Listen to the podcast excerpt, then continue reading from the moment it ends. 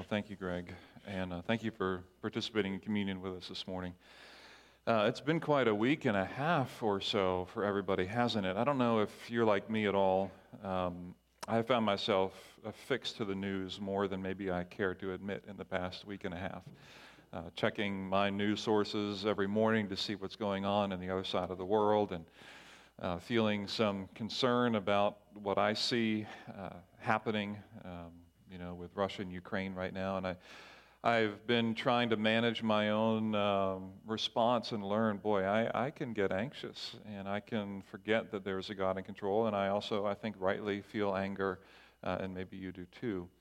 Um, but one of the people who has been most impressive to me, at least in what I have heard in this whole thing, is the, the president of Ukraine, Zelensky, who you may have heard him say at one point. He said, to the apparent offer from the United States to remove him or to give him a safe passage out, he said, I don't need a ride, I need ammunition. And most leaders we follow, we would like to say, our leader would do the same thing. Like, I don't care what side of the aisle you vote on or what your views are on that, but I think all of us might say, I think we've all asked the question I wonder if the person that I voted for would do that regardless of where you fall. And the question is, how in the world do you know? How in the world do you know what kind of leader you're following until you get into the heat of the battle? And how do you know what kind of leader you are until you get into the heat of the battle? Because those things don't show up on a campaign trail. They show up when people start bombing you all of a sudden. It's crazy. It's crazy. That shows up if you're a boss. You, wouldn't it be great to know ahead of time? I know you try to have personality inventories and assessments and do references and all that. You try to find out what people are like in hard times, but you really don't know what kind of leader they're going to be until everything hits the fan and it's crazy and you've lost everything. You're like, wow, your character, your leadership really shines or doesn't when things get hard, right? And, and I think for me, and maybe for you, I think I'm learning that we develop an appetite for leadership. And that's kind of what I want to talk about this morning is the appetite for leaders. There are certain leaders that we prefer to follow based on our own experiences, our own values, our own stories. And those leaders that we prefer to follow, the appetite for those leaders, we also begin to emulate. We want to become like them. And I, and I, and I think that what I've seen in the past week and a half, and it, is this truth that I think we all know that I'm going to put it this way, it's super simple this morning that what's inside us guides us. And I tried to make it rhyme, but I didn't, but that was close. So can you at least go with me on that? It's pretty close, it's not quite right. Um, in other words, Zelensky's resume, however he got voted in in the Ukraine, didn't have on it, hey, when the bombs start falling from Russia, I'm going to stay with y'all. We didn't know really what guided him until the heat came, and then we got to see what's inside. Now, we saw his resume on the outside, but the same for you and the same for me that we don't really know what guides somebody until we get to see what's on the inside. The same for the people on your team or on your, um, you know, your musical group or w- within your school, within your friends. You don't really know what's going on inside of them until things get hard, but what's inside us guides us. What's inside you and what's inside me guides us. The reason I bring this up is because I think Paul brought it up. Paul, an early follower of Jesus, when he was dying, stuck in a dungeon, chained, and with only a skylight cut out for air and light, he began writing to Timothy kind of his last words. And in there, in the section that we're in right now, he talks about, he's going to write about things that will happen. He's going to call it in the last days. We're going to talk about that in a minute. He's going to talk about things that happen. And one of those things that happen in those times is that people, leaders, begin to lead in certain ways that risk the future of the church, that risk the future growth and expansion of Christ's work across the globe and the opportunities for people to come to have faith in Him. And so Paul is going to identify that there are some things, there are some leaders who are going to want to, functionally, who are going to want to consolidate power, some leaders who are going to be in it for themselves, some leaders who are going to want to get their share and press into their share. There are some leaders who are going to manipulate, who are going to share half truths, who are going to question the truth, not be clear about that, so that they can manipulate you. And he's going to say, have nothing to do with these kind of people. Because what's inside you guides you, what's inside me guides me. And we don't know what really is in there. And that's the hard part about it until things start getting super difficult. But Paul writes this to Timothy, and I want to look at it with you because I think it's so important for me, and I hope it's important for you too, to consider what is my appetite for leadership? Who are the leaders that I like to follow? And who are the people that I'm trying to become like? And so I want to invite you to look at this section of Scripture, this unique section with me in 2 Timothy chapter 3 is where we are this morning. If you don't own a Bible, there's not a problem. There's one in the chair near you. Um, just pull it up on your phone if you would like as well. But 2 Timothy 3, in the, the second half of the New Testament, you'll find it there in the table of contents if you're not sure where it is. A little small letter that, that Paul wrote. I'm going to look at nine verses. I'm going to kind of go uh, a few verses at a time this morning uh, and, and make some comments on them. So 2 Timothy chapter 3, beginning at verse 1, I'm going to read the first uh, few verses here together, and we'll go from there. So here's what he says. I'm reading from the NIV. He says, But mark this, there will be terrible times in the last days. And then he goes on in verse 2 to 4. He says, People will be lovers of themselves, lovers of money, boastful, proud abusive, disobedient to their parents, ungrateful, unholy, without love, unforgiving, slanderous, without self control, brutal, not lovers of the good, treacherous, rash, conceited, lovers of pleasure rather than lovers of God. Let's pause it right there.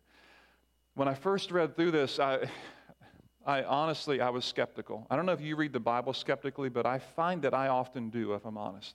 I was reading this section skeptically because of this reason that what he's giving me here are not helpful markers of the last days. In fact, I could say that a cult leader could use this same passage and say, just look out. Anyone who's a lover of themselves, anyone who's disobedient to their parents, it's a sign of the end times.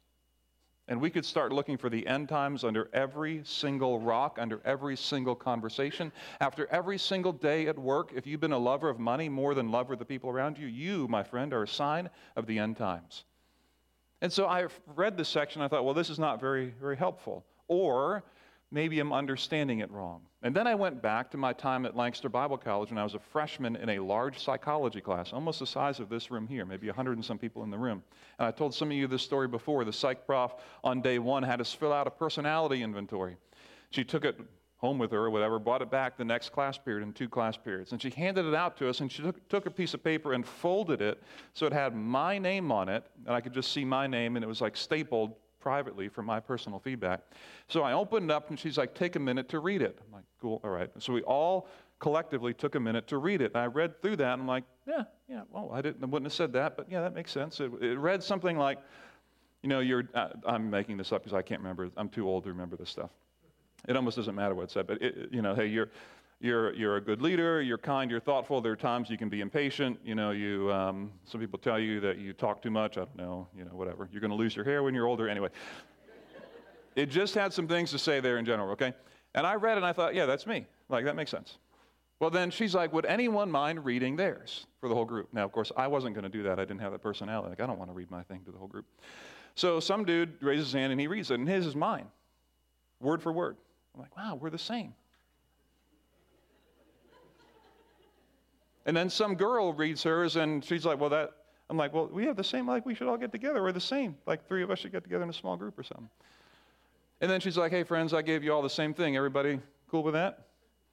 And the, the truth is, she deceived us in the sense that she, she gave to us the exact same description of what we wanted to believe about ourselves, and I believed it. And she said, basically, listen, watch out. You can find yourself, if you want to, in almost anything that you're looking for. She made her point. And when I look at this, I'm like, you can find yourself here if you want. You can find any era of history here. I could argue that if I was a Jew during the Holocaust, You better believe I would say that's the end times, and I would go right to this passage and be like, it is the end times. Except we're here now and it's post Holocaust, right? I bet if I would have found this even earlier during the persecution of Christians in the 200s and 300s, I would have been like, yeah, it's definitely the end times. But now here we are, thousands of years later, still hanging out on the planet. And so, what do I do with this? I was stuck a little bit if I'm reading it skeptically a little bit. And then I came to learn what the end times, excuse me, what the last days term really means. When Paul writes, he's like, I just want you to know there's going to be terrible times in the last days. That phrase is a phrase that he used because other New Testament writers use the same phrase. And all it means, it's used in Acts when the Holy Spirit comes on um, people in Acts and the Holy Spirit descends. It's also used in the book of Hebrews to describe what we just took of communion. When God sent Christ to this planet, it began a season of time known, and the New Testament writers call it the last days, in the sense that God has visited our humanity and has started a period of time that there is no longer going to be another period like this, in that God has come through Christ and started his reign, if you will, that God has come through Christ. And from that time, we are now living in the last days, and that God has returned. The Messiah has come, and so now we live out this period of time toward an indefinite end. And so, what Paul isn't saying is watch out every time someone is selfish or looking out for their own good because the end times are about to fall. He's not saying that. He's just saying, and this is a common shared belief among the church at this time, that things will be getting worse in this regard. He talks about it personally. He says, There'll be terrible times in the last days. then he turns it personal. He says, People, people, look for people. He said, Here, people. And they're going to be this way. And he describes it. And I want to read this slowly to you again. And I want to ask you if you, I want to I wanna, I wanna invite you to reflect on the leaders of varying kinds that you know, that maybe you willingly follow or you subscribe to or you will promote. I want to invite you to reflect on leaders in light of what Paul says about these people, because what he's really describing are people who do not subscribe or come under godly living, but rather come in a different way. And there's one more thing I want to say quick. There was a, a writing style used at this time in which the New Testament writers would kind of say, This is the standard in which people should live, and then here are deviant behaviors that people sometimes do. We have stories like this we tell all the time. One of them is the boy who cried wolf. Now, how do you know that? Because this is a shared story that we, we, are, we, we realize that the proper behavior isn't to cry wolf at every moment because if you do you, you're deviant sounds terrible but you know what i mean that you deviate from what is acceptable behavior. If you keep doing this then you're not in line with what should be done. What paul is going to give timothy is now a list of here's what are deviant behaviors. People who are generally described this way are deviant. The standard is going to be godliness. What he gave in just the few verses prior, we didn't read them today, we did last week, about pursuing righteousness, love, faith, peace, being kind even to your opponents. Now he gives the deviant side. And so I have to ask myself the question as I follow leaders, as you do too, what is my appetite for leaders? And who am I willingly following? As I look at this, because this is what Paul is going to describe as a deviant kind of behavior. He says, People, these people. Do you follow anyone like this? Do I? Who's a lover of themselves, who's a lover of money, who's boastful, proud, abusive, disobedient to their parents, ungrateful, unholy, without love, unforgiving, slanderous, without self control, brutal, not lovers of the good, treacherous rash, conceited, lovers of pleasure rather than lovers of God. He sums it all up in verse 5. He says, These people, if you forget all those terms, he says they are having a form of godliness, but denying its power. They're having a form of godliness, but denying its power. Easter bunnies full chocolate solid Easter bunnies. Can I get, we don't do a lot of amens, but those are good candies get. Can I get an amen around a solid chocolate Easter bunny at Easter? We got an amen? Thank you, Dave. I hear that one amen. So when you get an Easter bunny, I remember this as a kid, you know, about yay tall, almost sometimes they're a foot tall, which is pretty awesome, but you know, let's say eight, ten inches tall. And you look at that as a kid and you're like, this is going to be an amazing deal. And then you bite into it and it is hollow, and then you hate your life, right? I mean, that's it's terrible. It has it has a form of awesomeness, but it denies its power. And what's inside of us guides us. And so when you bite into that thing, you're like, shoot, I thought that was going to be good, but there's nothing there. Like I thought that person was going to be good, but there's nothing there. On the inside, when I bite into it, when I apply pressure and hardship to it, it reveals that there's nothing in there. And he said, This is what people do. This is, and can you imagine? Like this is again, the church is in, an, in its infancy and a lot hung in the balance. Can you imagine a church being led by people who are more concerned about what they look like on the outside than who they were on the inside? Because if I'm honest, I struggle with that maybe just as daily as you do. You know, I, I get up and I, I dress up for here Sunday morning. This is dress up for me. Some of you may want more than that, but this is as good as I got today. I want to put on the best side for you, right? And, and, you for me. And I get that. That's appropriate in many ways. When I fill out reference forms for young people, and I did so last week and the week prior, one of the questions I get routinely is Are they well groomed? I'm like, I don't know. Are they a horse? I'm not sure what to tell you. Are they well groomed? Because people are looking to say, man, how, how do they present themselves on the outside? Like, I want to know if they shave or wear clothes that cover all their body parts. I don't know what they want to know. I don't know if they're well groomed. Can we ask a different kind of question? But you know as well as I that the, the, the low hanging fruit is just simply look good enough, fake it till you make it. Look good enough so that you can be passable. But then all of a sudden the bombs start flying, and then you get to decide do you want a ride or do you want ammunition? And here's what Paul's saying is that there are people, Timothy, he said, there are people who are going to invite you to invite them into leadership in the church. There are going to be people who are going to want to serve alongside you in this future church, who are going to have a form of godliness by going to deny its, he says, power. What does that mean? You're going to deny its power.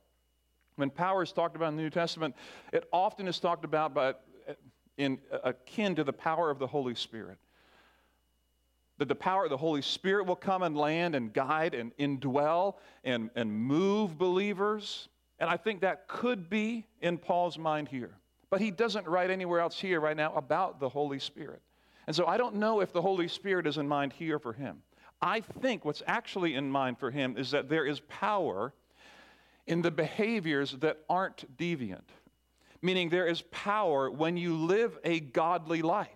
When you live in kindness toward one another, as he talked about in chapter 2, verse 24, that you should live in kindness to all. When you live with righteousness, peace, love, faithfulness, there is power in that when people see you and engage with you. There's a power in the life of God that comes through you.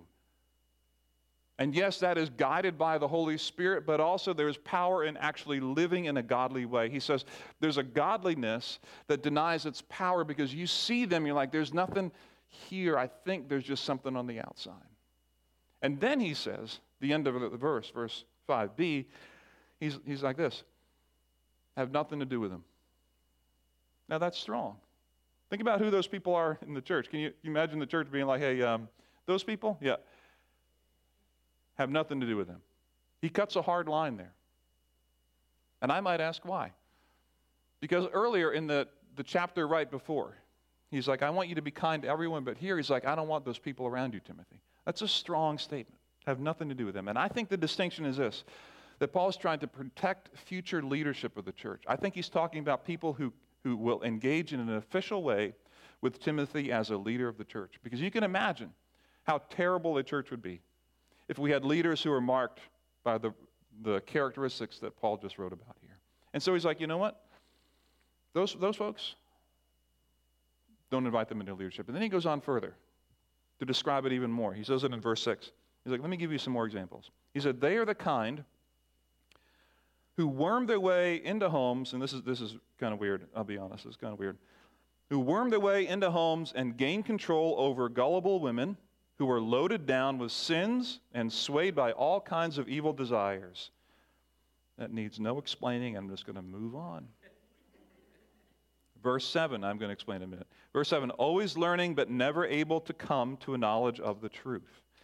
This is Paul's immediate context here, by the way. This is what he's actually dealing with right now. And what I believe is happening is, again, I want you to look at what these leaders are trying to do. They're trying to gain control. You see that piece? They're getting control. In this case, it was over gullible women. In our context, it can be gullible anything. It can be anyone, anyone who is swayed. He says swayed by all kinds of evil desires. Anyone, you, you know these people too, just like I do, who want, he says, always learning but never able to handle the truth, never able to get a grasp of the truth, never able to come to a knowledge of the truth. You ever meet people like that who are just like, oh, you know, I read this the other day in this thing, but then I read this the other day in this thing, and you know, someone sent me an email and promised me that you know some uh, rich uncle in uh, Nigeria died and was going to give me some money, and I sent my information back to them. You know, I'm just kind of hoping that something comes to be. And you're like, oh, jeez. There are people who want to get into your life to get something from you, and he's like, those are the kind of people that you need to watch out for. Because there's always going to be people who will fall for things like this. He said, those people who prey on those who are more gullible like that, and especially in his context, like, watch out for them. They want, they want control. And he goes on. Verse 8, just as Jannes and Jambres opposed Moses. Now, that doesn't make any sense to me when I read this. I'm like, I don't know who Jannes and Jambres are. I don't know how they opposed Moses, so I'm a little lost. He said, so also those teachers opposed the truth. And then I learned that Jannes and Jambres were the um, names, traditional names given to the magicians who were in Pharaoh's court. So, a long time ago, before Paul was on the planet, Moses went to Pharaoh and said to Pharaoh, Pharaoh, let my people go. And Pharaoh said, No, yes, no. They had a little fight, all right? And in Pharaoh's court, there were magicians who would model uh, the same magic acts or supernatural acts that Moses did. And they basically were standing behind Pharaoh to say, Don't let him go. And Moses would do something amazing. And then Jannes and Jambres would do something amazing. Amazing, amazing, amazing. And then Jannes and Jambres were like, Shoot, we're out of our league. We can't match it. And so when they talked about Jannes and Jambres, what he's saying is that there are people who get in the way of what God wants to do. You need to be careful about those people. They stand in the way. They stand in the way of the truth. They stand in the way of the truth. They oppose the truth. These are men of depraved minds who, as far as the faith is concerned, are rejected. But they will not get very far, and this is great. This makes a lot of sense in our world. They won't get very far because, as in the case of those men, their folly will be clear to everyone. If you've hung around with me long enough, you heard me say before about some people, hey, if you give them enough rope, they're going to hang themselves. That sounds terrible, doesn't it? But it's true. In other words, if you give someone enough rope, you will find out who they really are. If you give them enough rope, they're going to hang themselves on it. That really, I should probably come up with something else. That sounds bad. But his point is this like, you, you will know them by their track record. Their folly will be clear to everyone. So don't try to control every little thing, Timothy, but I want you to be aware. Avoid these people who stand in the way of God's truth. And I want you to create, and this is my words now. I think that Paul is saying, Timothy, I want your appetite for leaders in the church and leaders in your own life. I want you to be aware of, be sensitive to, be clear on. Here's the people that you should avoid because this kind of behavior will not help you. All right? Now, I'm going to just take this into our world because this really translates super simply. And then I want to ask a couple questions to wrap up. Um, if I take all of what Paul is saying right here for a minute and just put it, let me put it in the business world for a minute. I think what he's almost realizing is this. He's like, um, this is extra biblical now, it's just me talking. He's almost saying, like, Timothy, um, I, I want you to know that when you come to the last days of someone's employment, there are going to be terrible times in those last days.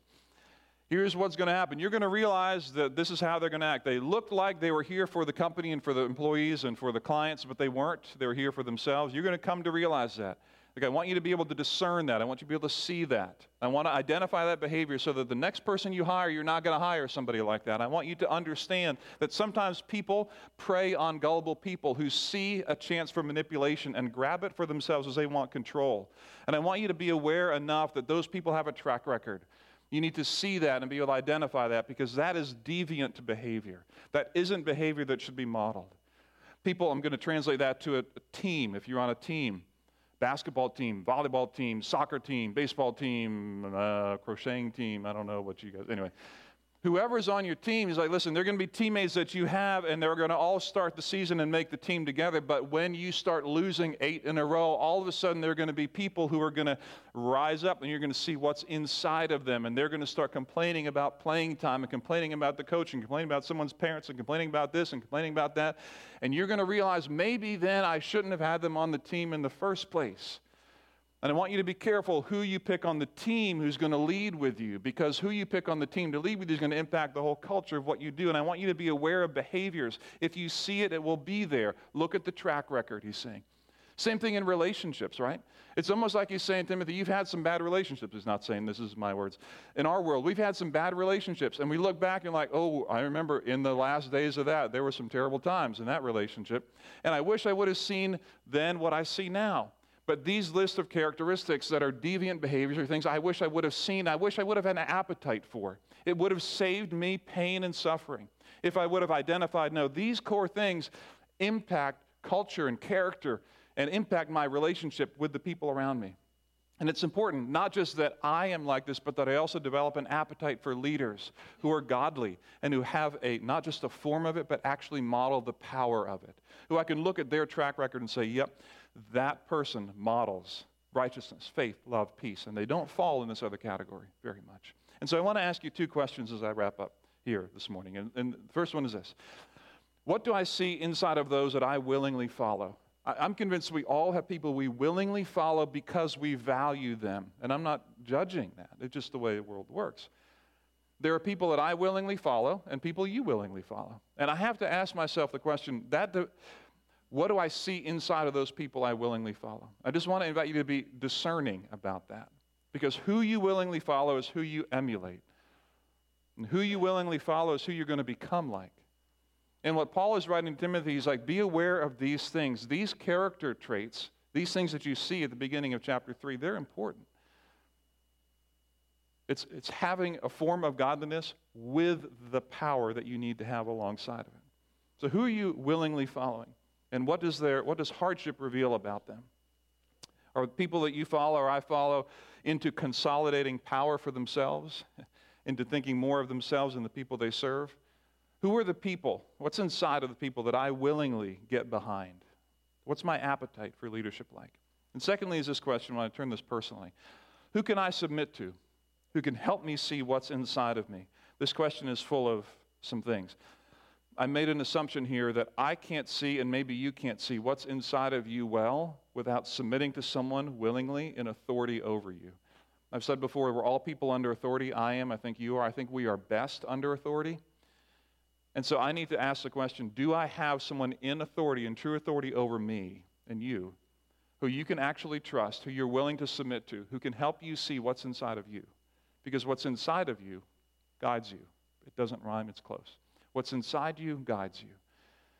And so, who can you submit to that can help you see what's inside of you? Because of all the things, again, that Paul could write about when he's dying in prison, he decides to write to warn Timothy have nothing to do with these people in the sense of their influence and leading.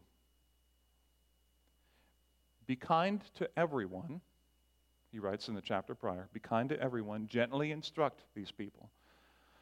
But when it comes to influence that you're willing to sit under when it comes to leadership and creating cultures and environments for people have nothing to do with certain people whose characteristics are falling in this category more often. It's a hard line, but it's a line that Paul had to make for Timothy.